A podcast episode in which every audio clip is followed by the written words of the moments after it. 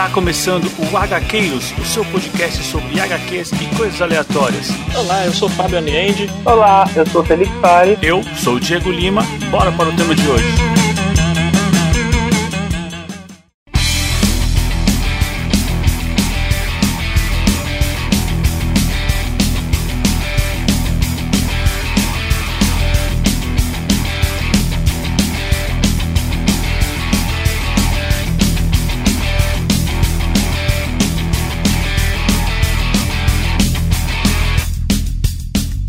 Avante Gaqueiros, eu sou Diego Lima e hoje é dia de fumete. E aqui do meu lado tá É. ele, Felipe Fares. Olá pessoal, e pois é, né, meu? Hoje a gente vai aí com um monte de histórias aí, né, gente? Exatamente, exatamente. Um universo que eu nunca li uma história ruim, hein? É incrível isso. Tipo assim, acho que se você falar do top 10 das mais fracas, ainda é melhor do que muita coisa aí, viu? É, exatamente. e aqui do meu outro lado tá ele, Fábio Aliende. E aí, pessoal, como diria aí o pessoal mais sábio, mete um fumete. faz sentido, faz sentido. é, pois é. E hoje, né, pra deixar esse caldo mais grosso aqui, fumete, a gente tem que trazer um especialista, né? Um cara que ele fomenta esse mercado brasileiro aqui, que ele é o herói de todos nós. Vamos trazer aqui o Leonardo Campos, da editora 85. E aí, Leonardo, seja muito bem-vindo aqui ao HQueiros. Beleza, tudo bem, pessoal? É um prazer estar participando aí do podcast. Pra... Vamos falar um pouco de quadrinho, né? E falar um pouco de fumete. Vai lá, Fábio, você que é o nosso grande representante aqui dos apaixonados por fumete. Que é isso, que é isso. É o Fábio que tá doutrinando a gente nessa arte aí. Eu forço um pouquinho, né? às vezes vocês tentam me bater, né? Mas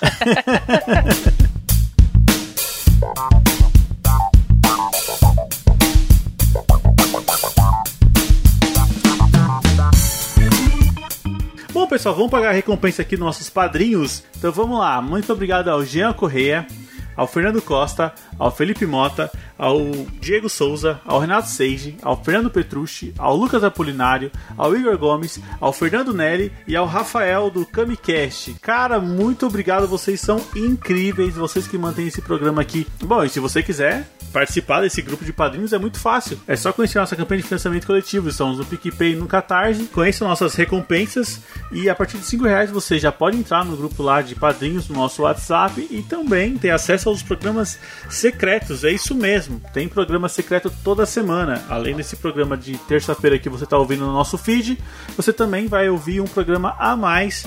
Porque a gente é assim, né, cara? A gente gosta de conversar e a gente tem muita coisa pra compartilhar. Então a gente decidiu fazer um programa a mais só pros nossos padrinhos. E se você também quiser fazer parte aqui da nossa sessão de comentários, é só mandar uma mensagem para contato.gaqueiros.com.br ou envie um áudio de até um minuto para o nosso WhatsApp, que é o 11 96244 9417. é isso aí. Pô, Léo, é, cara, então começar aqui de novo, agradecer aí o você ter aceito o nosso convite para participar do nosso programa. Nem, nem sei bem por onde começar, mas acho que, vamos lá, Editora 85, se você quiser falar aí alguma coisa da sua campanha atual no Catarse, o que, que você acha? É, a gente está com uma pré-venda no Catarse que, que abriu dia 4 né, de janeiro. A gente está, acho que desde o ano passado, né, a gente fez uma campanha com três quadrinhos, né? Foi Dumper 5, o Diabolic 3 e o Mr. No Especial 5. Foi um formato que funcionou, né? A gente achou interessante estar trabalhando com uma gama maior de lançamentos de uma vez só. Então agora em janeiro a gente está incrementando um a mais aí, né? São quatro lançamentos que estão no Catarse de uma vez só. É possível fazer qualquer tipo de, de apoio, né? A pessoa que é só o Mr. No tem combo só para ele, que é o Morgan Lost 2 e o, o Dumper 6 também tem essa opção lá. Então tem combo lá para atender a todos os tipos de gosto, né? E é um formato que, como já tivemos aí uma, uma experiência legal, vai ser a maneira como a editora 85 vai trabalhar a partir de agora, né? A ideia é que a gente tenha aí menos campanhas no Catarse, mas com uma quantidade maior de lançamentos até para ganhar um pouco mais de velocidade, né? Ah, que ótimo. Sem contar que é o retorno do Nick Ryder, né? Já teve duas casas aqui no Brasil, agora ele tem grande chance de voltar. Isso, o volume 1, né, que a gente anunciou que vem junto com esse pacote aí, né?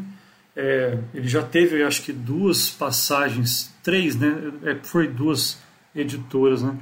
No Brasil, que foi em 91, ele foi, teve 10 edições pela Record, né?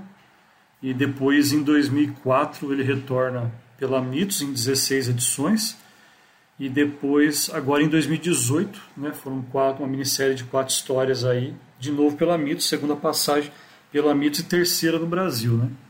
E a ideia é a gente estar tá retomando né, as publicações inéditas do personagem do ponto que a Mitos Editora parou, né? E varrer a cronologia. Então, por exemplo, pegar ali as 50 primeiras histórias do personagem que saíram na Itália e começar a varrer o que, que ainda tem de inédito dentro desse pacote. Né? Ah, que legal, preenchendo as lacunas. Meu, perfeito. Exato. Essa é a proposta inicial e se essa coleção de inéditas aí que está saindo no, no, volume 1, né, ela vingar, aí a ideia é de repente a gente fazer uma segunda coleção aí partindo do número 1, né, trazendo aquelas histórias que estão há muito tempo fora de catálogo no Brasil, né? Hoje é muito complicado para você encontrar essa coleção da Record, né?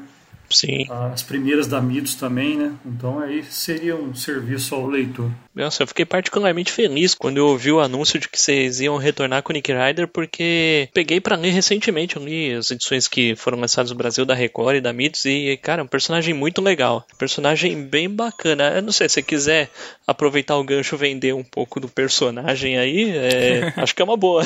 Opa, com certeza. O Nick Ryder, ele é, ele é um policial né, em quadrinhos, né? É um gênero de que os italianos chamam de giallo, né? Giallo é amarelo italiano, mas por conta de uma coleção da Mondadori de livros policiais que saem nas bancas da Itália desde 1929 já passou da edição 3000. Nossa, é, Deus. É uma, é uma coleção amarela. E esse amarelo ele grudou tanto na, no imaginário do, do, do povo italiano, né, da, da, coisa da cultura, que virou sinônimo quando fala em amarelo, escritores de amarelo são escritores de romances policiais. Né? Então o giallo é, é esse gênero de literatura que faz muito sucesso né, na Itália. O italiano é apaixonado por essas histórias de detetive, investigação policial, né? E o Nick Hyde ele surge ali em 88, mais ou menos, na Itália, para suprir essa a falta desse gênero na própria Bonelli, né? A Bonelli tinha ali Dylan Dog, já estava fazendo um pouco de sucesso no terror, tinha Tex, tinha Zagor, que trabalha até um pouco do, da coisa do fantástico, né? Tinha o próprio Nathan Never, né? E faltava o Giallo a Fumetti, né? Que é o, o, o gênero. Já tinha o Diabolic na Astorina, que era uma, uma editora, é, outra editora italiana, né? Mas o Sérgio Bonelli não tinha o Giallo dele, né? Então o Nisi, que era um grande roteirista do Tex, né? Já estava pegando o bastão ali do, do Gianluigi, né? Criador do Tex, ele, ele apresentou esse personagem e a coisa pegou, né? E de lá para cá foram 200 edições mensais, tiveram alguns especiais também, né? Então é um personagem bem bacana, é, as histórias elas acontecem em Nova York, né? Aquela Nova York dos anos 80 que era bem é, sombria, né? Com bastante violência. E o Nick Ryder tem um parceiro que é o Marvin, né? Tem toda uma estrutura que seria o esquadrão de homicídios, né? Da polícia de Nova York e as histórias acontecem ali. A, a Mitos trabalhava muito a ideia de que ele seria o Tex de Nova York, né? Porque ele tinha os atributos, né? O comportamento. Mas eu confesso que eu não gosto muito de, assim, hoje da, da maneira como a gente trabalha esses quadrinhos, a gente não põe ele em banca. Então eu não preciso convencer o, o leitor do Tex lá na banca de que ah, você está comprando o Tex de Nova York acho que o Nick Hyde ele tem todo um peso né, editorial aí importante, né?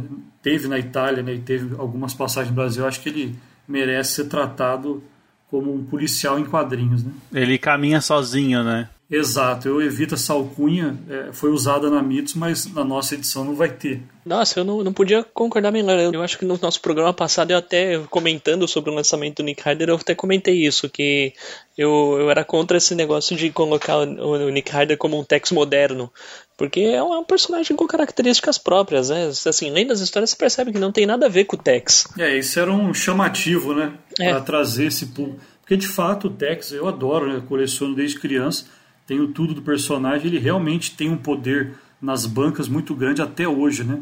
Se você chega hoje numa banca, você vê uma série de, de coleções ali saindo simultâneas do personagem, então ele realmente tem um poder. E, e quando você diz que é o Tex de Nova York, com certeza isso é, alterou as vendas dele na época, né? Chamou uma atenção um tempo, né? Exato. Da maneira como a gente veicula o nosso material através de catarse, é, conversando com o leitor ali, né, trocando uma ideia, eu acho que a gente consegue apresentar a qualidade do personagem, a qualidade editorial de uma outra forma que eu acredito que não seja necessário a gente é, utilizar essas fórmulas do passado. Né? É, o, o Catarse é uma, uma ferramenta que assim acho que muito mais direcionada. Eu acho que com o Catarse você consegue chegar naquele leitor que está realmente interessado em adquirir edições da Bonelli, ou adquirir o Nick Ryder, ou o Diabolic, ou o Dumper. Acho que é, é, algo muito mais. É como você falou, você não precisa que a pessoa chegue na banca, veja e seja convencida a levar. Tipo, ela, provavelmente ela já está convencida a levar na hora que ela abre o link. Ah, certeza. É uma outra realidade que a gente vive hoje, né? Acho que a coisa do online, né? Do do negócio online, ele veio para ficar, né? Então a gente tem que buscar aí outras alternativas, né, para trazer é, o leitor para esse material, né? E o Catarse ele ele tem ali uma janela, né, que dura ali um mês, dois meses ali de campanha, que é uma oportunidade de, de você ficar em destaque, né? A gente está ali na primeira página do Catarse desde o dia 4, né?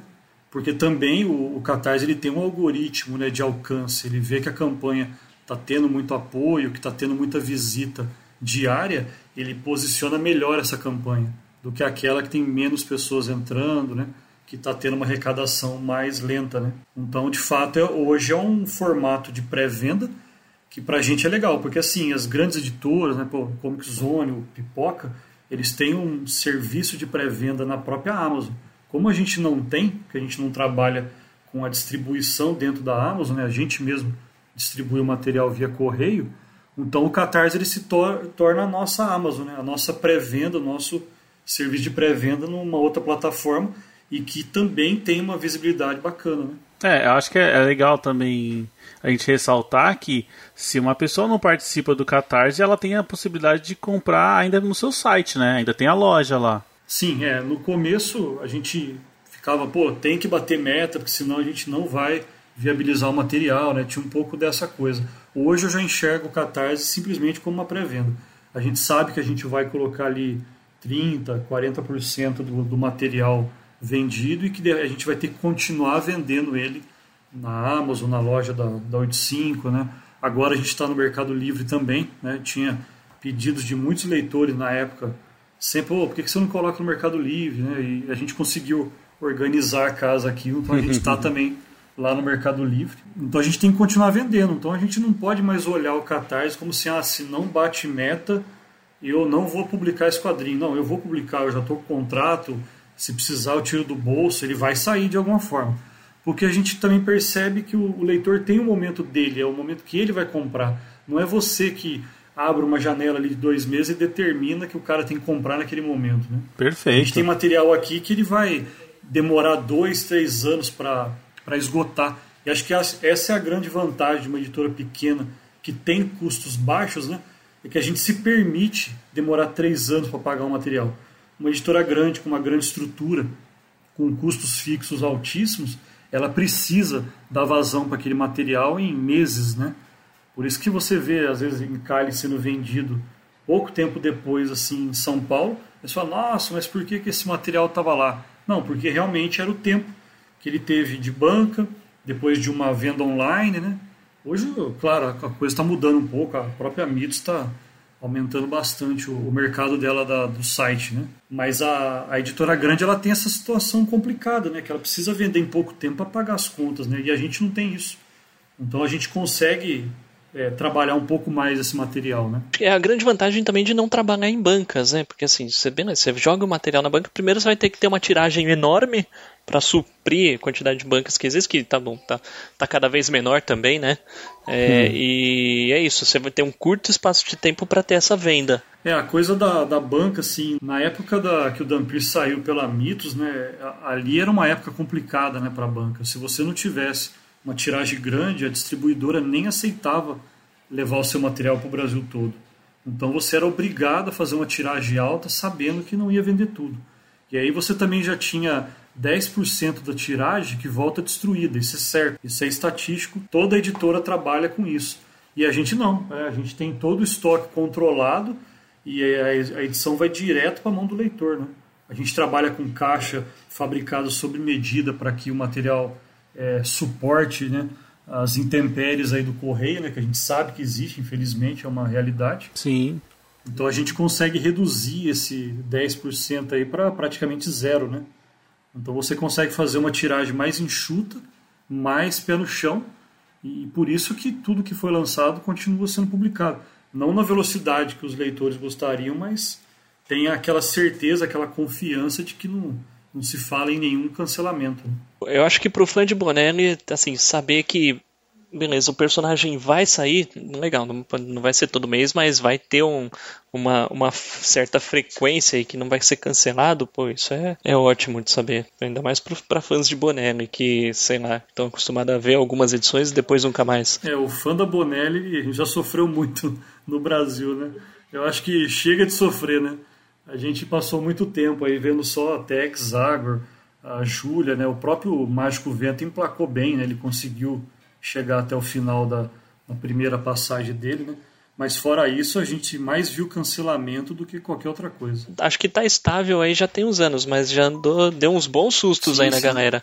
Mas já que a gente tocou aí na safra atual de lançamentos Bonelli, só recapitulando, a sua campanha atual, a gente já falou do Nick Ryder volume 1, tem também o Morgan Lost número 2, tem o Mr. No especial número 6 e também tem o Dumper número 6. Aí eu queria resgatar lá do começo. Você falou, você, você é um fã. Você curte Bonelli, lê Tex desde criança, etc tal. Como que você resolveu, tipo, ah, chega de esperar esse pessoal lançar, eu mesmo vou lançar. O que, que te deu na cabeça para tomar essa decisão? Essas coisas a gente não sabe nem como começa, né? Vem a ideia e a coisa vai, vai tomando forma, né? E quando você vê, você já está fazendo. Mas acontece que é, lá, 2001, há muitos anos atrás, eu tinha um fanzine que eu fazia sobre quadrinhos, tinha algumas matérias de Bonelli, e um dos leitores que eu tinha era o Adriano Lawrence, lá do Rio Grande do Sul, de Santa Maria, que em 2017 veio a resgatar o Dylan Dog, né, para comemorar os 30 anos do personagem, com aquelas três edições em formato italiano, né, papel offset, né, e aquilo mexeu um pouco com o mercado, né, a galera não estava esperando um movimento daquele naquele momento. E como eu tinha já amizade com ele, a gente começou a conversar e ele explicou como é que a coisa funcionava. E ali vem aquele clique, né, de você. Às vezes a gente toma é, uma certa distância para as coisas, achando que aquilo é inalcançável, né, que só uma grande editora pode fazer. A partir do momento que você conversa com uma pessoa que fez aquilo e que era um leitor como você há um ano antes, né, aí você fala: peraí, mas se ele pode fazer, se ele conseguiu fazer. Só que vem aquela coisa, né? Você manda um e-mail para a Itália, o que, você espera é um não, né? Porque ele tinha uma, ele tinha uma proposta diferente, ele mandou para a banca, ele tinha uma tiragem grande, né? Ele estava trabalhando com material de 100 páginas, né? Que tem ali um custo gráfico menor. E quando eu mandei, eu não tinha um real no bolso, né? Tava igual qualquer brasileiro que você conhece aí, né? Continuo sem nenhum real no bolso, porque tudo que eu ganho com a editora eu reinvisto nela, né? Eu tinha só um título em 2018, eu tenho 14 em catálogo e vem mais quatro em janeiro. Então eu só tô eu só tô aumentando o próprio produto, né? Mas não tinha nada.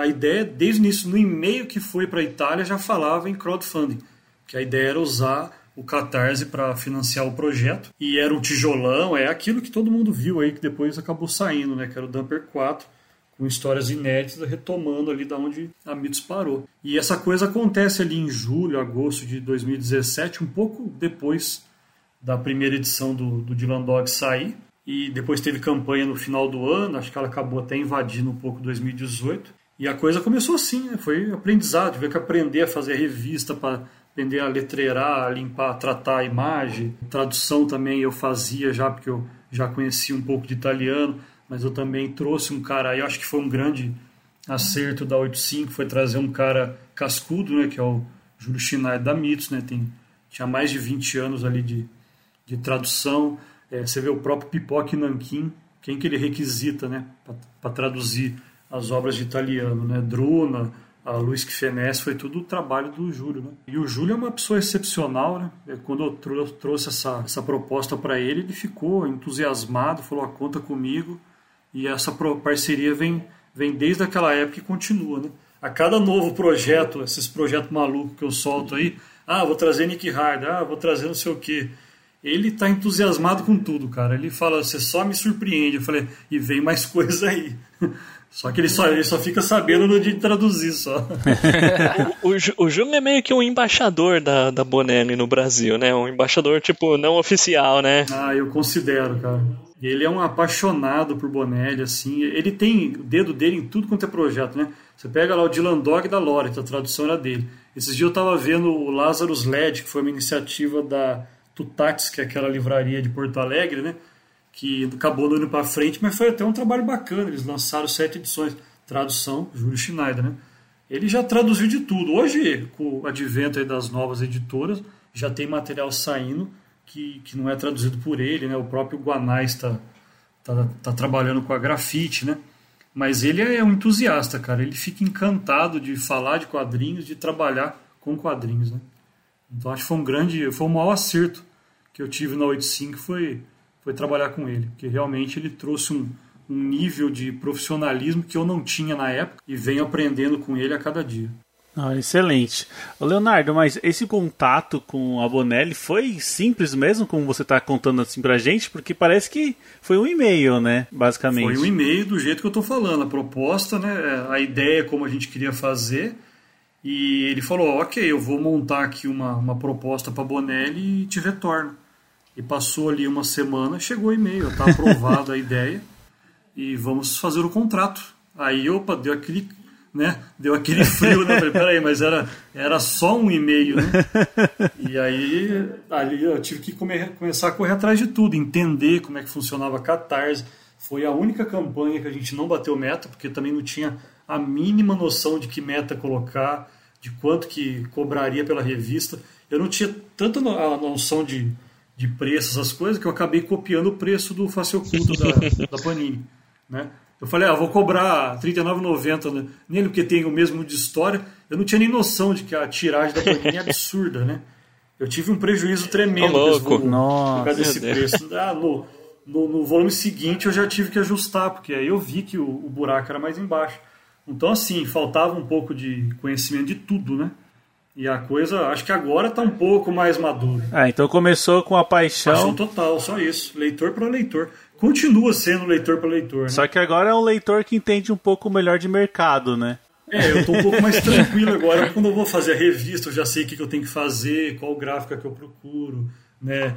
Eu já sei bastante coisa que já me tranquilizou. Mas o primeiro ano foi difícil, tudo era novidade, né? Então, é, enquanto a revista não peguei na mão ali, não sosseguei. Né? Hoje eu fico mais tranquilo. Ah, chegou as revistas da gráfica, ah, beleza. E lá no começo, assim, seu primeiro projeto foi o Dumper número 4, com histórias inéditas. Foi você que escolheu? Ou você lá, você tinha uma lista de propostas para Bonelli, a Bonelli te ofereceu o Dumper? Como é que foi? Não, desde o do primeiro e-mail a ideia já era trazer o Dumper. Primeiro que era um material que estava disponível, né? E eu tinha gostado muito quando ele saiu. As histórias era, puta, eram bem legais, eu gosto muito de terror. Apesar de que ele não seria um terror é, do jeito que é o Dylan Dog, né? Ele é uma coisa mais de guerra, né? Te- Tem um pouco de, de terror, mas ele, ele é uma coisa mais realista, né? mais pé no chão. E era um material que eu gostava muito. Então, desde o início foi ele. E essa coisa de ser leitor às vezes atrapalha, porque como leitor eu queria uma coisa bonitinha na estante, né? 1, 2, 3, 4, 5, 6, cronologia. Eu falei, não tem como eu retomar com histórias inéditas chamando de um. Né? E também não tem como eu publicar de novo o que a Mitos trouxe, porque pode Sim. ser que flop. Né? Então, nessa, nessa dúvida que eu não sabia para que lado foi, eu tomei a pior decisão possível, né? Que era lançar uma revista chamada Número 4. Eu passei aí uns dois anos explicando isso para todo mundo que me perguntava por que, que você começou pela 4. Cadê a 1, 2 e 3, né? É, não tinha explicação realmente, veio na minha cabeça. Só que aí, depois eu publiquei a número 1, e aí depois, se o pessoal lembrar, eu lancei um catarse com o 2 e o 3 de uma vez, porque eu não aguentava mais explicar essa história. Eu falei, não, vai, vamos acabar logo com essa lacuna aí, vamos andar para frente. Porque o pessoal quer saber do volume 5.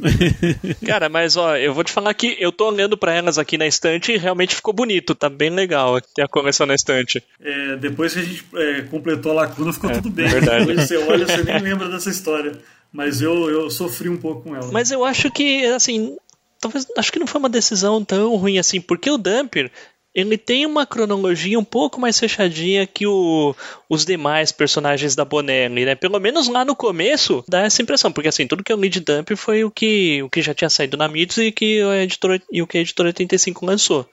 Eu acho que o Dumper tem uma cronologia um pouco mais fechada do que o Dylan Dog, o Martin Mister. Eu acho que ele é um dos, dos que realmente tem cronologia, né? Ele, Mágico Vento, você tem uma evolução dos personagens, né? Tem um antagonismo, né? Do, do próprio pai dele no, nas primeiras histórias, né? Que ele quer que ele quer confrontar o pai, né? Então aquilo é uma busca que, obviamente, tem algumas histórias ali que hoje a gente chamaria de filler, né? Sim. Como é moda em Sim. série de TV.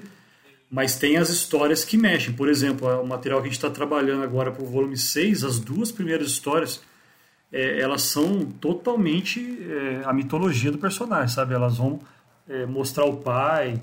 Ele está na Transilvânia, ele está atrás do pai nessas histórias. Legal. Então, você vê que vai ter uma evolução lá no fundo, né? um background lá, e, e tem aquelas histórias ali de terror, né? de, de vampiro, vamos dizer, o monstro da semana, né? Porque sempre tem ali um, um mestre da noite que ele descobre o cara numa cidade, geralmente uma cidade conhecida, né? Que é uma coisa também bem bacana da gente ver no Dumper. É essa coisa dele viajar ao mundo, né? Um grande trabalho do, do Bozelli, né? De pesquisa, né? De trazer ali aqueles conflitos do passado, né?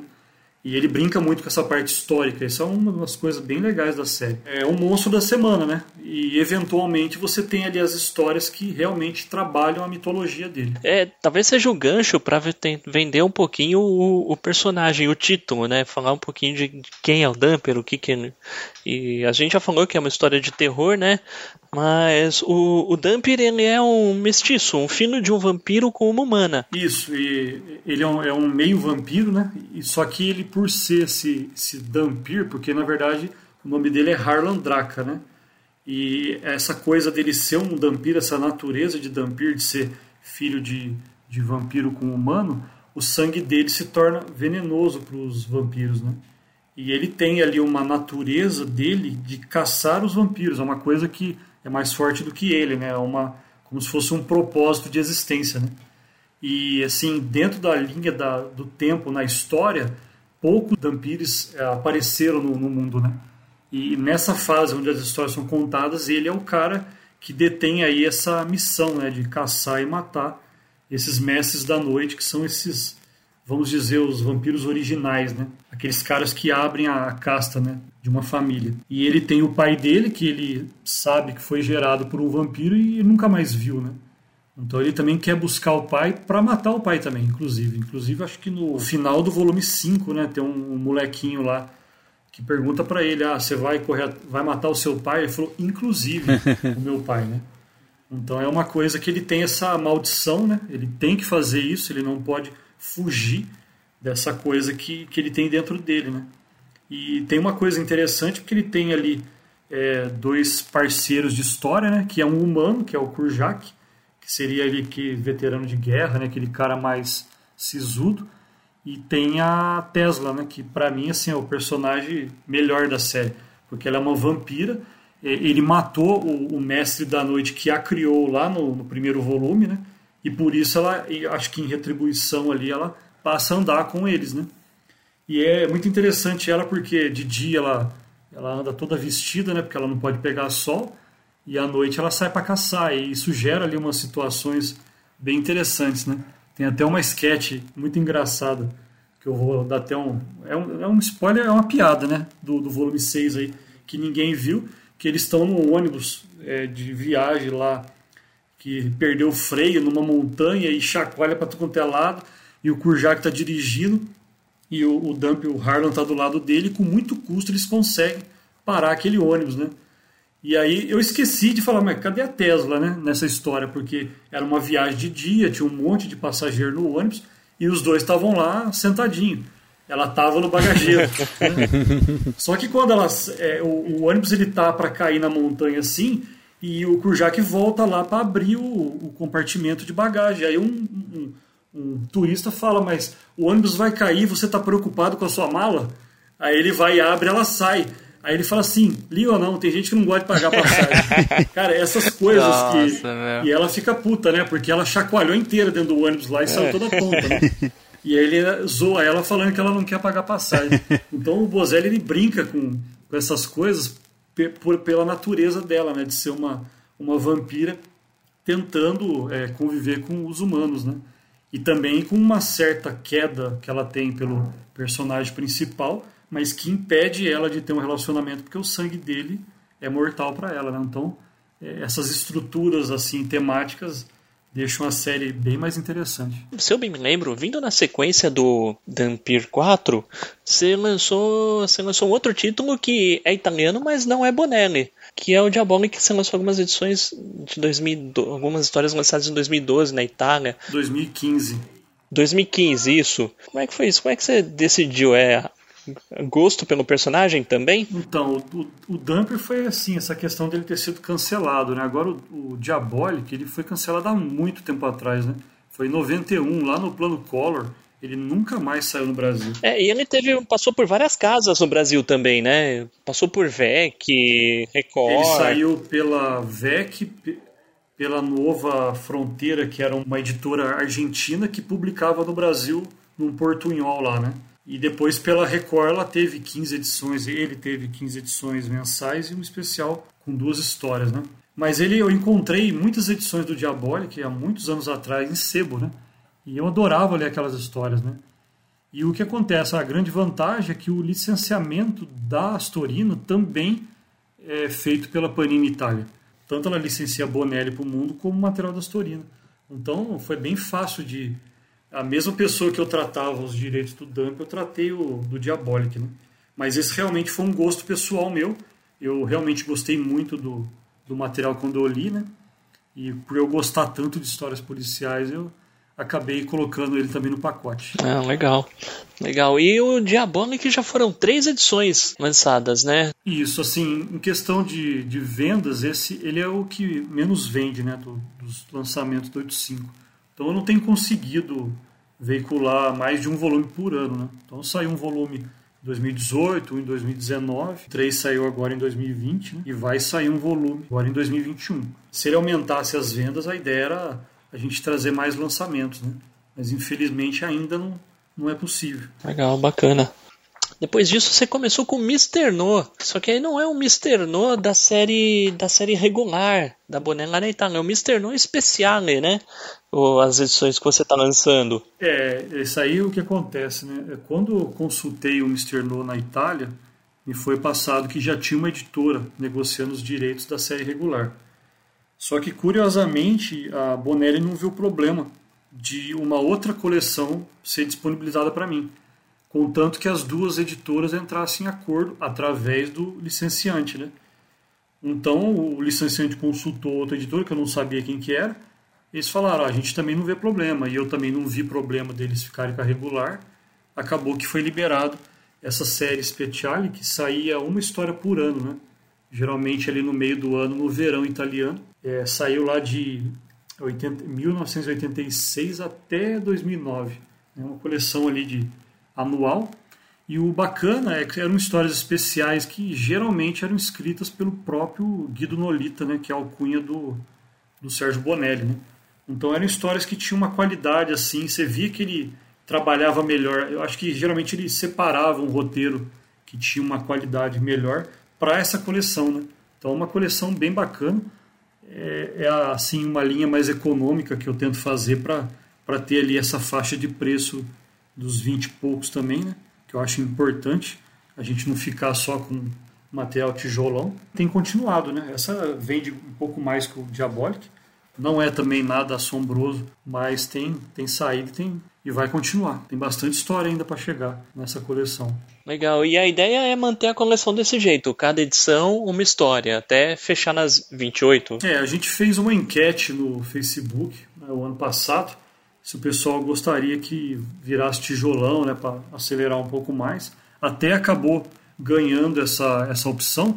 Só que quando eu fui conversar com a Bonelli, a Bonelli falou: pô, mas pô, essa coleção já está no número 6, está tão bacana. Por que, que você não continua ela e publica o tijolão com as histórias da Max, que já é uma edição que vem com mais páginas na própria Itália, né? Aí eu fiquei pensando, falei, ah, acho que eles têm razão, né? E também assim, teve lá, uma venceu na enquete, mas tinha muitos leitores que queriam que ela continuasse do jeito que estava, né? Então a gente vai agradar a gregos e troianos, né? A gente mantém a Speciale do jeito que ela é até o final e a gente lança o Almanac Mr. No 1, que inclusive vai sair no próximo Catarse de 2021, é, compilando esse material especial que não saiu no Speciale, que aí são as histórias do, do Max italiano, do Almanaco della Ventura, que é uma outra coleção que teve cinco histórias também bem bacanas, e aí a gente fecha todo esse material especial que o personagem teve na Itália, né? E aí a, a regular continua com a Red Dragon, que era a editora que lá no passado é, permitiu essa parceria, a gente não sabia, mas já eram eles né, que estavam negociando. E assim eu acredito que o personagem ganha mais é, velocidade no, nos lançamentos. Né? E assim, é uma situação inusitada, porque o Mr. No, uh, ele teve algumas casas também no Brasil, ele, passou por três editoras antes, a última vez foi pela Mitos, tinha sido cancelado em 2004, 2005, alguma coisa assim. E agora ele está com duas. Chegou a estar em três porque a Panini lançou aquela coleção Mr. No Revolução. Isso, eu acho que inclusive foi inédito esse feito, né? Eu não lembro de outro personagem sair por três editoras no Brasil. Acho que isso é até comum em outros países, mas aqui no Brasil eu não lembro. Né? Posso estar enganado. Mas com essa coleção encapadora da, da Panini é, que inclusive melhorou muitas vendas do 85, né? Olha que legal. Por conta da, da divulgação, do, do, quanto a, a Panini consegue abranger né, do, do território aí, né, dos leitores. Né? nitidamente as vendas melhoraram muito depois disso. Porque às vezes o pessoal, tem leitor que vem pedir, pô, por que, que você não publica lá o encontro do, do Morgan Lost com o Dylan Dog? Corre lá na frente e pega. Eu falo, cara, Assim, primeiro que eu não quero licenciar um negócio que tem o Dylan Dog só para ficar, ah, vou cutucar mitos. eu tenho bastante, é, muitos amigos lá dentro da Mitos, né? Gosto, sempre gostei do trabalho deles, sou um grande fã. Não é porque eu criei a 85 que eu tenho alguma coisa contra as editoras que já estavam aí, né? E, mas eu fico pensando assim, se eu publicar ou se eu não publicar e a Mitos publicar, eu saio ganhando de qualquer maneira, porque o Morgan Lodge vai ser divulgado para leitores que eu não tenho acesso, infelizmente, né? Na maneira como eu escolhi distribuir esse material, eu não vou chegar nesse leitor. E pela Mitos pode chegar.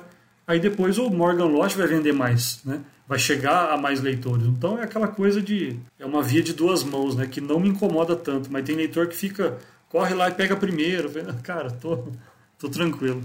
Tanta coisa para lançar, né? É, eu acho que é o tipo de coisa que você começa e depois isso não tem, não tem fim, né? Porque você abre precedente para qualquer outra editora fazer isso, né? É. Então eu não vejo necessidade de ir por esse caminho no momento. Falando agora nessa profusão de editoras é, lançando boné, cara, você foi assim meio que um, um precursor, digamos assim. Acho que é, você e, e, e a Lawrence, acho que vocês deram início a essa sei lá, Revolução Bonelli no Brasil, essa nova onda de Bonelli que a gente está vendo aí desde 2016 barra 2017.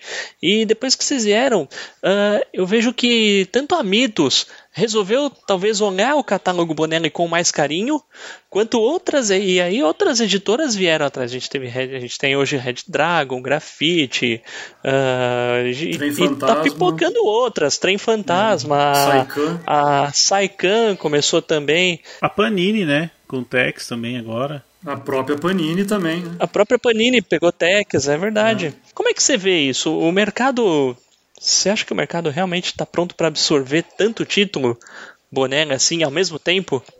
É, quando a gente começou, eu não imaginava que ia chegar nesse ponto, né? Mas às vezes o pessoal fala, ah, você não fica preocupado? Eu falei, cara, eu não fico, porque não tem nem o que fazer, né? Eu acho que, da mesma forma como eu tive o direito de realizar um sonho, outros leitores também têm e estão fazendo esse trabalho, né? Então acho que é um negócio bacana, mas você já começa a ver que determinadas maneiras de trabalhar, principalmente no Catarse, já não estão funcionando. Né? Você trazer qualquer título da Bonelli para o Brasil, que não tem um público mínimo no Brasil, numa campanha solitária, a chance de flopar é grande, como já teve outros casos. Né? É, esse é um dos motivos pelo qual eu trazer Nick Ryder, que já vinha de alguns cancelamentos no Brasil, né, poucos leitores, eu falo, eu não posso fazer um catarse só dele, porque a chance de não bater meta é grande.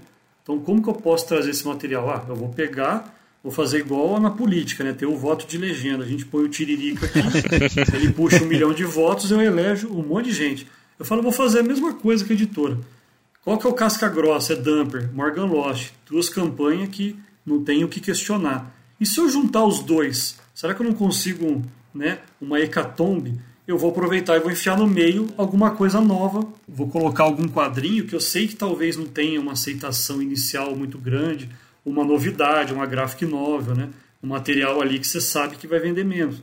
E com isso eu consigo recurso financeiro para mandar todos para a gráfica. E depois eu vou fazer aquela venda de dois, três anos como eu estou acostumado.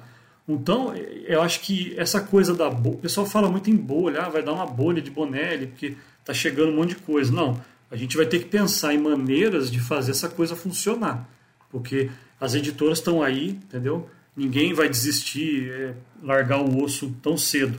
Então, não adianta a gente ficar preocupado com concorrência, eu acho que não existe isso, porque todo mundo tende a ganhar. Eu sou o primeiro cara a apoiar o quadrinho do, da outra editora, né? então eu também estou conseguindo ver aquele material em língua portuguesa. Né? Então, é, eu acho que não existe a bolha, mas a gente vai ter que pensar com um pouco mais de sabedoria como que a gente vai fazer tudo isso funcionar, todos esses personagens ter minimamente um público dentro do Brasil. Evitar uma saturação também, né? Exatamente. Uma das coisas boas é a qualidade das histórias, né? Isso aí, como vocês estavam comentando, ah, eu o, o Aliend me apresentou, pô, não tem história ruim. Tem história ruim? Tem, mas tem um nível de histórias assim que é acima da média, sabe? Eu, assim, hoje eu não leio tanto super-herói como eu lia no passado. Mas, pô, falou do Chip Zadarsky lá no Demolidor. Esse eu vou lá e compro, porque é uma coisa acima da média. E a gente quer Sim. sempre uhum. ler coisa acima da média. Você não investe o dinheiro suado que você ganha para comprar um quadrinho que você vai dar uma lida e já vai pôr para vender lá no Mercado Livre. Né? A gente quer, a gente quer ler aquela coisa espetacular. E a Bonelli, apesar de ser histórias produzidas é, mensais, o que faz com que a qualidade decaia naturalmente, né? uma série de 100, 200, 300 números, é normal isso acontecer. Mas ainda assim eles conseguem entregar um material que hoje, assim, comparando com o super-herói, ele está acima. Porque você tem que esperar um, um material ser indicado por Eisner para você comprar hoje em dia, sabe? É verdade. Você não quer ler aquela mensalzinha chechelenta. E sabe, na Bonelli não. Na Bonelli você não precisa esperar o material ganhar o, o Luca, o Festival de Luca lá na Itália. Esse eu vou comprar. Não, não, pode ir na banca ali que você vai achar alguma coisa boa. E ainda mais, né, com o nosso tempo atual e com o valor das coisas, né? Nem dá pra, pra ficar lendo coisa ruim, o né? O tiro tem que ser mais certeiro, uhum. né? É, o tiro tem que ter certeza. Eu costumo comentar, comentar isso. O pessoal, assim, hoje em dia a gente vê alguma, alguns, alguns autores aí de Marvel DC serem endeusados. É, Tom King, Jeff Lemire, Chip Zdarsky, o cara que escreve a história do Venom, que agora eu esqueci. Donny Cates. Donny Cates, isso, Donny Cates, boa.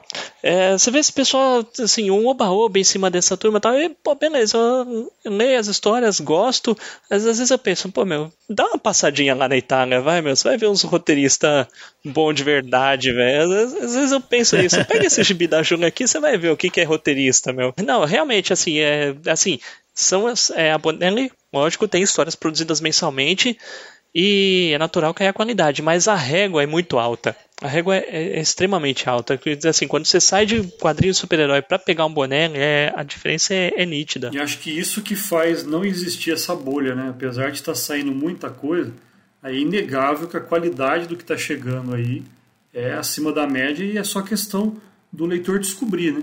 se não vai ser no Catarse, vai ser depois numa venda direta. Em algum momento, o leitor que, que lê um dump e gostou, ele vai querer ler uma Lilith, um Brad Barron, ele vai querer ler o Nathan Ever, né? É, a coisa vai funcionar de alguma forma. Então eu não vejo assim um grande problema com essa primavera Bonelli, parafraseando aí um, o Alessandro Garcia lá do Ministério dos Quadrinhos, né? ele fala ah, primavera Bonelli de fato é o melhor momento para você ser leitor Bonelli, né? Eu era leitor Bonelli em 97, quando a Globo lançava uma mensalzinha lá jogada para as traças, né? E já estava cancelando. Hoje, hoje é a hora de ser leitor Bonelli. Com certeza. Vamos falar então do inédito que você trouxe. Assim, a gente passou aí por algumas relançamentos de personagens, mas você trouxe um material completamente inédito, que é o Morgan Lost, né? Quer falar um pouquinho dele? Esse eu tinha um frio na barriga porque eu estava trabalhando, como você falou, com materiais que tinham minimamente um público formado no Brasil. Né? Então era sempre retorno de alguma coisa. E eu tinha um pouco de resistência em trazer o Morgan Lost, apesar de gostar muito do material que eu já vinha lendo há algum tempo, por conta disso. Eu falei, será que eu tenho condição, tenho cacife, tenho uma estrutura hoje para trazer uma coisa nova e fazê-la funcionar, né? Só que eu acho que eu fui muito feliz na escolha, porque o material ele, ele caiu nas graças mesmo do leitor daqui. Porque hoje assim, a taxa de venda dele é maior que a do Dumper. Né? Ele se paga muito mais rápido Caramba. do que um volume de inéditas do Dumper. Ele realmente foi um negócio assim que foi um achado. E acho que isso muito porque o leitor brasileiro tem essa característica de curtir Marvel e DC. Né? Tem hoje o advento dos mangás. O brasileiro, tipicamente, ele é fã de super-herói. E o Morgan ele tem esse visual inovador, né? Ele tem aquela coisa do noir, né? Então eu acho que funcionou, sabe? Teve muita resenha positiva no YouTube, né? O resultado dele de venda hoje ele tá ele, ele é o carro-chefe, né? Por isso que eu falei, cara, eu preciso colocar o Nick Ryder para funcionar. Falei, eu vou juntar o, os dois campeões aí pra gente ter uma campanha tranquila, para mim não passar raiva. Já faz um tempo eu apoiei a campanha nos primeiros dias. Não vi como é que tá recentemente. Mas e pro futuro? Assim, lógico, você já tá pensando em alguma coisa pós-campanha, porque já revelou aí que vai lançar aí o Max Mr. No. Inclusive, na votação do Facebook, eu tinha votado pro Mr. No especial virar um tijolão. Não, então você, então você vai ser o Felizardo de, do mês de maio. é, pois é. Nós vamos atender a sua expectativa. De outra forma, mas tudo bem, né? É, mas assim, a gente já está trabalhando já nos materiais de maio, porque senão não dá tempo, né? É, já tem já certo o Hell Noir, que é uma minissérie do Pasquale Ruyu, né, que é escritor do Tex, criador do Cassidy do Demian também. É, ele fez uma minissérie que saiu na Itália naquela coleção Romanzo a Fumetti, que é uma tipo uma lei story, né, uma coleção que, que trabalha com material novo, né, aquela coisa de graphic novel. Só que foi um material que saiu em quatro edições de 100 páginas lá na Itália. E a gente compilou num volume integral, vai sair no Catarse número 2 aí de 2021, né, no mês de maio. E junto com ele o, o Almanac Mr. No 1, mas que vai ter a Max 2. Por que a 2 e não a 1? Porque a 1 é um conglomerado de três histórias, é, não genéricas, mas histórias normais, né? O 2 ele tem uma história única de 292 páginas que conta a infância do personagem em Nova York. Então é uma história muito especial na Itália. E eu falei, cara, se a gente vai abrir uma coleção Almanac Mr. No, vamos abrir com uma coisa especial, né? Com a infância, né? Onde começa tudo ali, né? Que também é uma história que foi revisitada no Revolution 1, que tem um pedacinho ali em Nova York, né? Quando ele tá aquela coisa de vou pra guerra, não vou pra guerra, a gente é, tem ali alguma coisa que o Mazieiro pensou dessa história que saiu na Max. Então vem Catarse número 2 de maio Acredito que vai ser em maio, né? Claro, vai depender aí do andar da carruagem da campanha atual. Tem depois gráfica, tem correios, né? Eu não gosto muito de abrir uma segunda campanha com a primeira rolando, né? Então, a ideia é a gente concluir todos os envios aí para estar tá abrindo outra coisa. Mas deve sair Dumper volume 7, Morgan Lost número 3, Hell Noir integral e Almanac Mr. No 1. Esse vai ser aí o quarteto da segunda pré-venda do ano. Que legal. Caramba, o, caramba, já, o Dumper 7 já vai sair logo na sequência. Pô, que legal. Então vai avançar bastante as histórias do Dumper, então. Pô, fico feliz. É, essa é a ideia porque a gente teve um 2020 bem fraco, né? Só saiu o volume 5, né? A gente tinha é, lançado dois em 2018, dois volumes em 2019, e por conta aí de pandemia e um monte de problema aí, 2020 a gente só conseguiu lançar os cinco. Então a ideia é lançar três campanhas grandes aí em 2021 e nas três ter Dumper e ter Morgan Lost, para a gente é, tirar um pouco esse atraso aí, né? Eu acho que pelo menos dois volumes tem que sair no Brasil por ano. Né? Ah, legal. E uma perguntinha que eu deixei passar do Morgan Lost, eu, eu tô vendo. É, o Morgan Lost ele saiu mais no padrão do Mr. No especial, que é uma, uma acho que são duas histórias por edição, se não me engano. Você que decidiu ou também veio da Bonelli? É, isso foi uma questão de custo, né? Porque como ele tem três cores, né? É, que apesar do pessoal achar que três ah. é preto, branco e vermelho, não. O preto é a cor 1, um, né, e o vermelho ele é uma mistura de magenta com amarelo. Então são duas cores ali, para ter aquele vermelho que você vê na revista. Né? Então ele tem um custo gráfico praticamente de um material colorido. Só tem a ausência do azul né, nas máquinas de, de offset. Então, como o custo era muito alto, para a gente é, lançar um material de 400 páginas, ele teria uma capa aí de 65, 70 reais. E como era um material que não tinha público, eu falei, eu não posso fazer uma coisa dessa, porque eu vou construir um público com material custando 70 pau. Então foi uma decisão puramente comercial.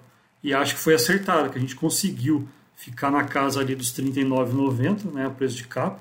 Acho que no Catarse ele saiu por 34 na época. Tá vendendo bem, acho que também por conta do preço. Né? Com certeza. Deve ter gente que prefere pagar 39 nele do que comprar o, o Dumper lá por 47, né? Então foi uma decisão que assim eu não me arrependo.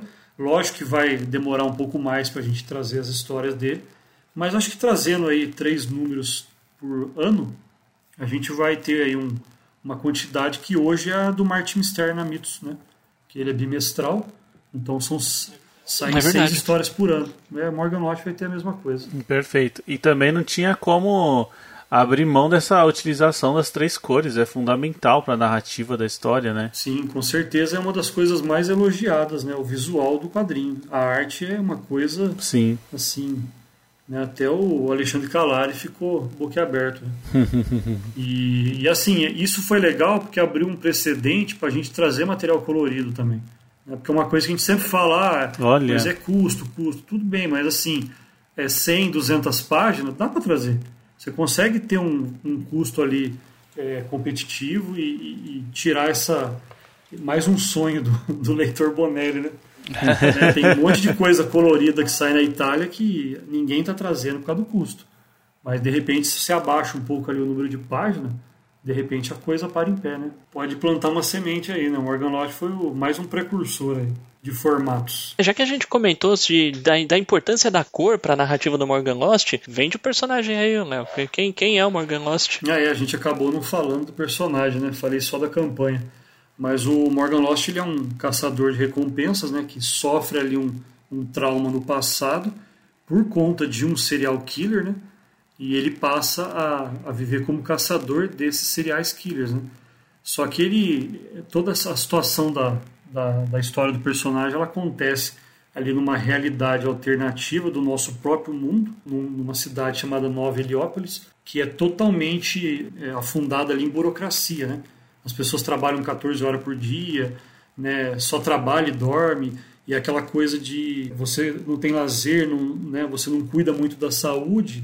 Muitas pessoas começam a desenvolver a psicopatia, né? Aquela coisa de, de querer matar, né? De a loucura, né? A insanidade.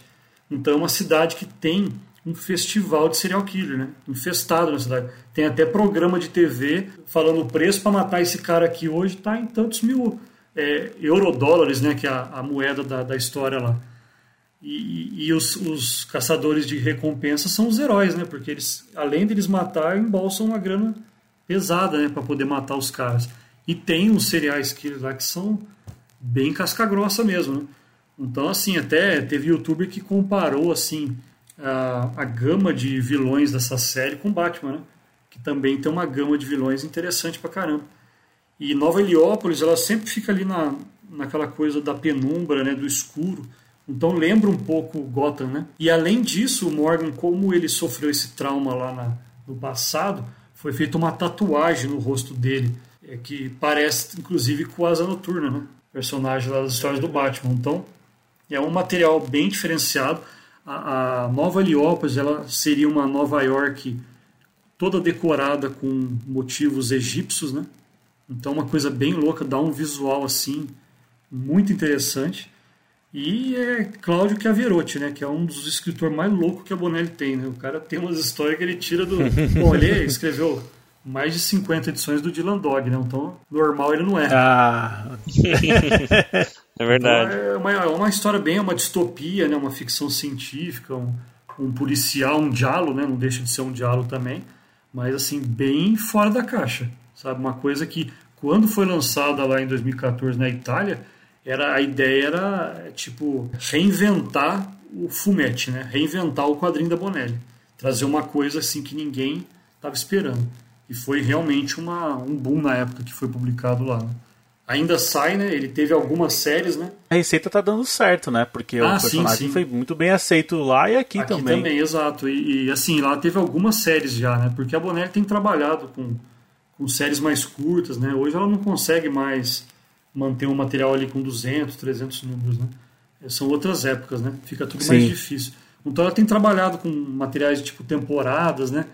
E o Morgan Lost teve uma série de 24 números, que é da onde a gente está bebendo material, e já teve outras séries, né? Mais curtas, né? Mas tá sempre saindo. Tem sempre novidade dele na Itália. Então é um personagem querido, né? Pelos leitores de lá e agora aqui também. Legal. Eu lembro que uma vez é, eu ba- eu bati um papo com você no, no- naquele festival Guia dos Quadrinhos, agora eu não lembro qual que foi o ano. Foi um dos últimos aí.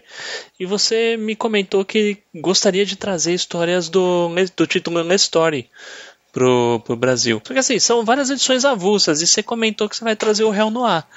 Tem alguma outra coisa aí que você esteja de olho? É, hoje ler história é um- uma fonte inesgotável de boas histórias, né? Eu já li boa parte da coleção e é muito material bom ali que tem que sair no Brasil de alguma forma. Eu tentei o, o licenciamento, acho que na época que a gente conversou, acho que foi o festival de 2018, né? É, eu tentei o licenciamento com a Bonelli, mas eu tentei e não entendi direito como que a Bonelli enxergava essa coleção. Então eu fiz aquela famosa proposta do tijolão desde o número 1, né? joga três, quatro histórias no volume, fecha, publica. Só que com isso eu estaria amarrando a coleção inteira. E a Bonelli não queria isso, porque ela enxerga que essa coleção ela pode ser publicada por N editoras em qualquer país. E por isso eu levei um não na cara. Mas eu não tinha entendido que era esse o motivo.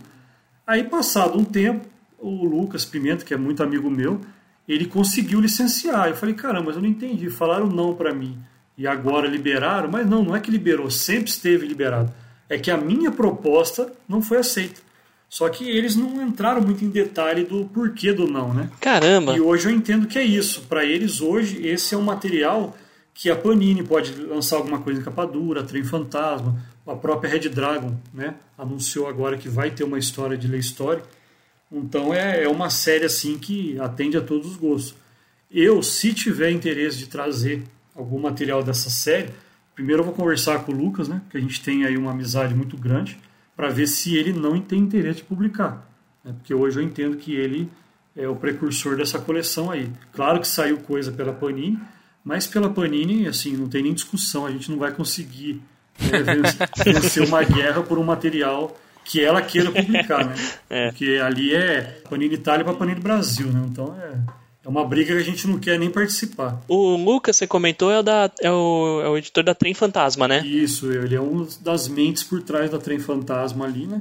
E o responsável aí pelo lançamento do Mujico, né? E Sangue e Gelo.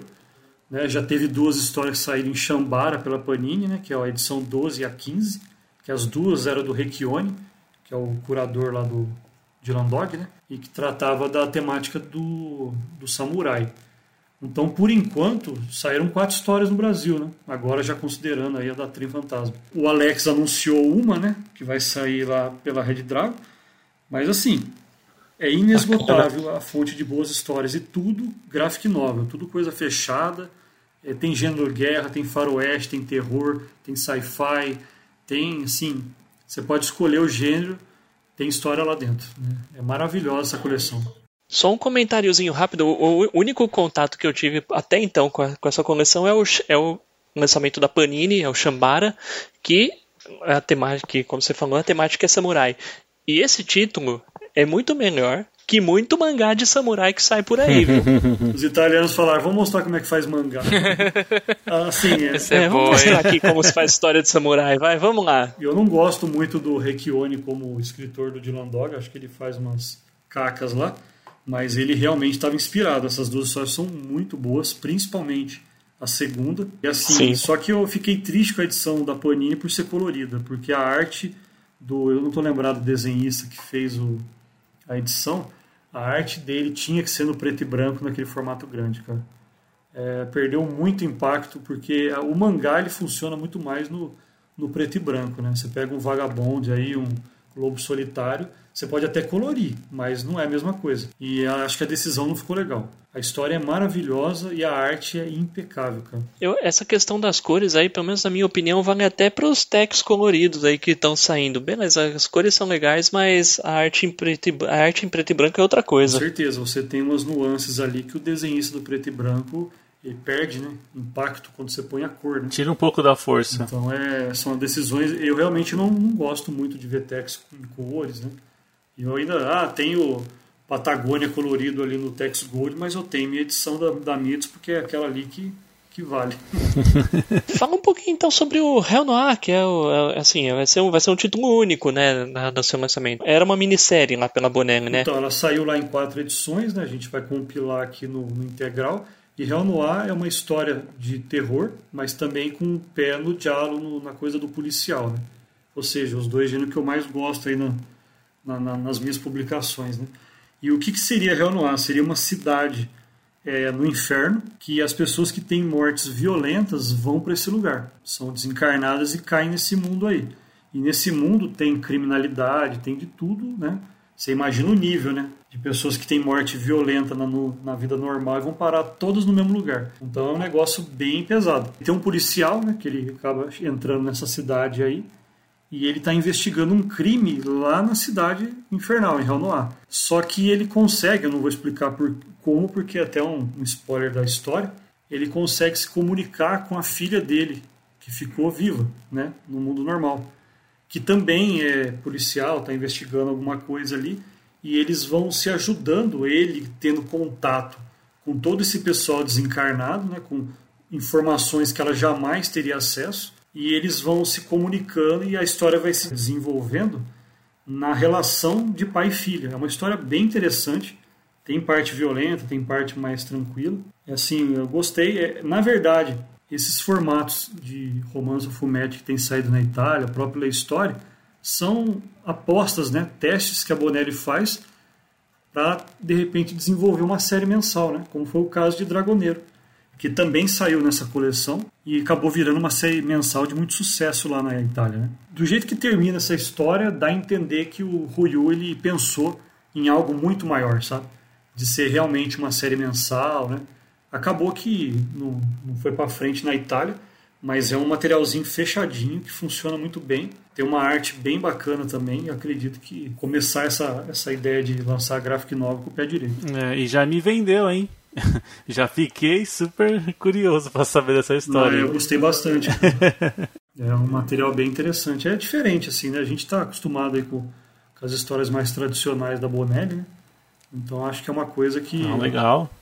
Que é interessante. E a ideia é essa, né? uma vez por ano ou duas vezes por ano aí a gente trazer alguma graphic novel aí para para montar aí uma, uma coleçãozinha, uma lei história própria, né? É verdade. Bacana. Só tô vendo onde gastar meu dinheiro já, porque tá difícil, viu? Tá difícil manter o dinheiro na carteira, viu? Ó, tá, ruim pra, tá ruim pra todo mundo, cara. Tá pra mim também. Não, e eu vindo assim, cada título aí que você comentou, gente do céu, viu? Um melhor que o outro. Finalmente a, os brasileiros vão poder conhecer a maioria das coisas que saem na Itália, né? Você vê o tanto de coisa boa que tinha lá e a gente não, não conhecia, né? Não tinha acesso aqui no Brasil. E a gente fica presa aí, como a gente estava até comentando, né? A gente fica presa Uh, não que não que herói seja ruim, né? Porque a gente gosta também, mas assim, há muita mensal de herói que é péssima, né? Cara, com tanta coisa boa aí, né? Vindo aí principalmente dos italianos, né? Ah, mas é uma época muito boa, assim. Você tem a Image também, que, meu... Image tá demais. Cada série maravilhosa, né? Coisa de... Então, assim, é uma época boa para tudo, né? A gente tá tendo... tá podendo escolher, né? Coisas boas para ler, né? Incrível, incrível. Só não tem dinheiro no bolso para comprar tudo que quer, né? Isso, isso é duro. servindo aos leitores, né? É a nossa missão. Graças a pessoas como o Leonardo Campos, né? Apaixonado aí. Mas isso que é o bom de você ter editoras com leitores dentro, né, cara? Não ficar mais com Sim, aquela com coisa certeza. Do, do profissional, né? Que, que olha o quadrinho só como uma forma de é uma forma de lucro. Só números. Eu acho que é uma, uma das coisas boas que veio nessa nova fase aí do mercado editorial. Você vê editoras como a Figura, né? Lançando material no Catarse, né? E trazendo materiais de peso, né? Do nível de Pipoque Nankin, né? De... O catálogo da Figura é sensacional também. É. Sensacional. O Comic Zone também tá chutando bunda, né? Sim. Acho que é uma época boa para todo mundo, não só para Bonelli, né? Acho que era uma coisa natural também. Se a gente começasse aí, mesmo que não tivesse tido nenhum movimento lá em 2017, mas só de ver sair um monte de coisa né, sendo falada no YouTube, né, com, com pré-venda, tipo Pipoque Nanquim, acho que teria um movimento de Bonelli natural, né, de pequenas editoras. Acho que não, não foi só o de Landog lá que. Lógico que ele foi importante lá em 2017, mas hoje, no contexto que a gente está na internet, eu acho que já teria essa, essas editoras iam aparecer de alguma forma. Verdade. E é bom sair do circuito, né? Marvel DC, vamos. Tem muita coisa melhor aí para acontecendo. Com certeza, até o mercado franco-belga, né? Mercado de mangás também, né? Que tá muita coisa boa. Perfeito. Bom, é, eu acho que a gente está chegando aqui no final do nosso bate-papo. Eu tenho a agradecer novamente ao Leonardo Campos. Muito obrigado por ter cedido aí esse tempinho para conversar com a gente. A gente fica muito honrado de conhecer aí esses detalhes da, da editora 85. E a gente faz muitos votos aí que vá cada vez mais longe, cada vez maior, né, gente? A gente quer que a editora Opa, traga, certeza, traga mais né? títulos, novos títulos, lance próprios. Vamos, vamos aí, vamos voar. Ah, com certeza. Eu sei que teve uma vez que eu abri o site da Bonelli na da Bonelli Itália, eu comecei a ver aqueles títulos e eu pensei, meu Deus do céu, vou ter que aprender italiano, não é possível. Mas aí eu comecei a ver uma profusão de títulos sendo lançados. E, cara, só tenho a agradecer, agradecer, agradecer você, Leonardo, por, além de participar desse podcast conosco, ter, ter tido essa iniciativa aí de lançar Nossa, tantos títulos certeza. bons, cara. Então, cara, de novo, muito obrigado. Mas eu não, não me canso de agradecer aos leitores, né? Porque isso começou pequeno lá e se está crescendo um pouco, a gente está conseguindo trazer mais quadrinhos, né? Para aumentar esse leque, é graças à parceria com os leitores, né? Você abrir uma campanha e ter um começo igual essa última que a gente está tá tendo agora aí, é porque tá todo mundo junto, né? É, tanto é, é todo mundo cumprindo uma função para que esse material chegue na estante, né?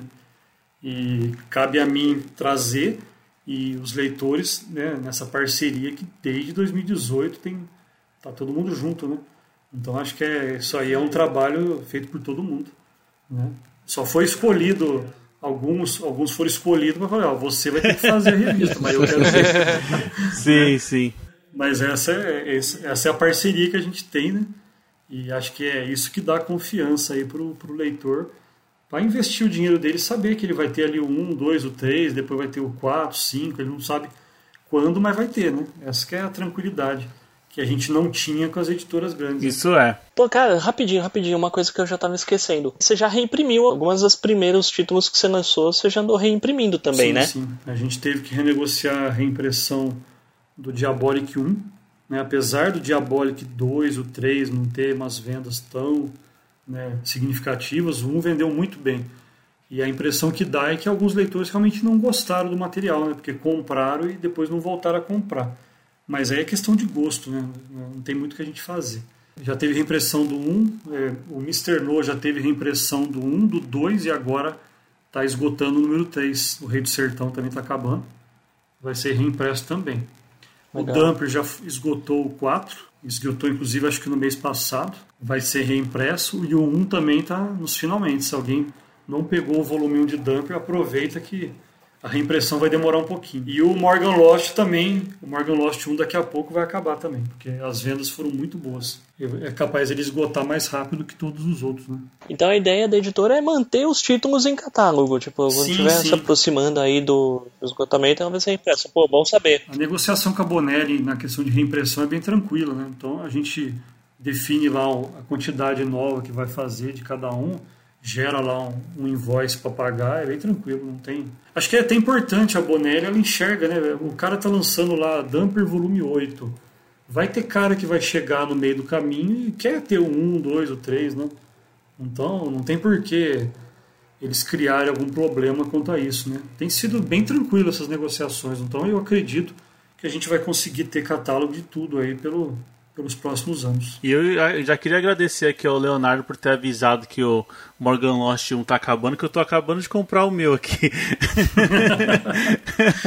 eu tô aqui no site já, já tô, já tô pegando o meu aqui, porque já fiquei muito, muito interessado já em acompanhar Depois de tudo que a gente ouviu aí, cara, com certeza. Queria aproveitar a oportunidade. A gente falou da campanha, mas eu não falei o endereço dela, né? Pra quem tiver. Ah, sim, por favor. Opa, com certeza. O endereço do, do Catarse lá é www.catarse.me barra 85001. Agora o link é esse porque, como a ideia é trazer mais de um quadrinho, não tinha por que nomear a campanha como Dumper 6 ou como Morgan Lost 2, né? Até porque um personagem podia ficar com ciúme do outro.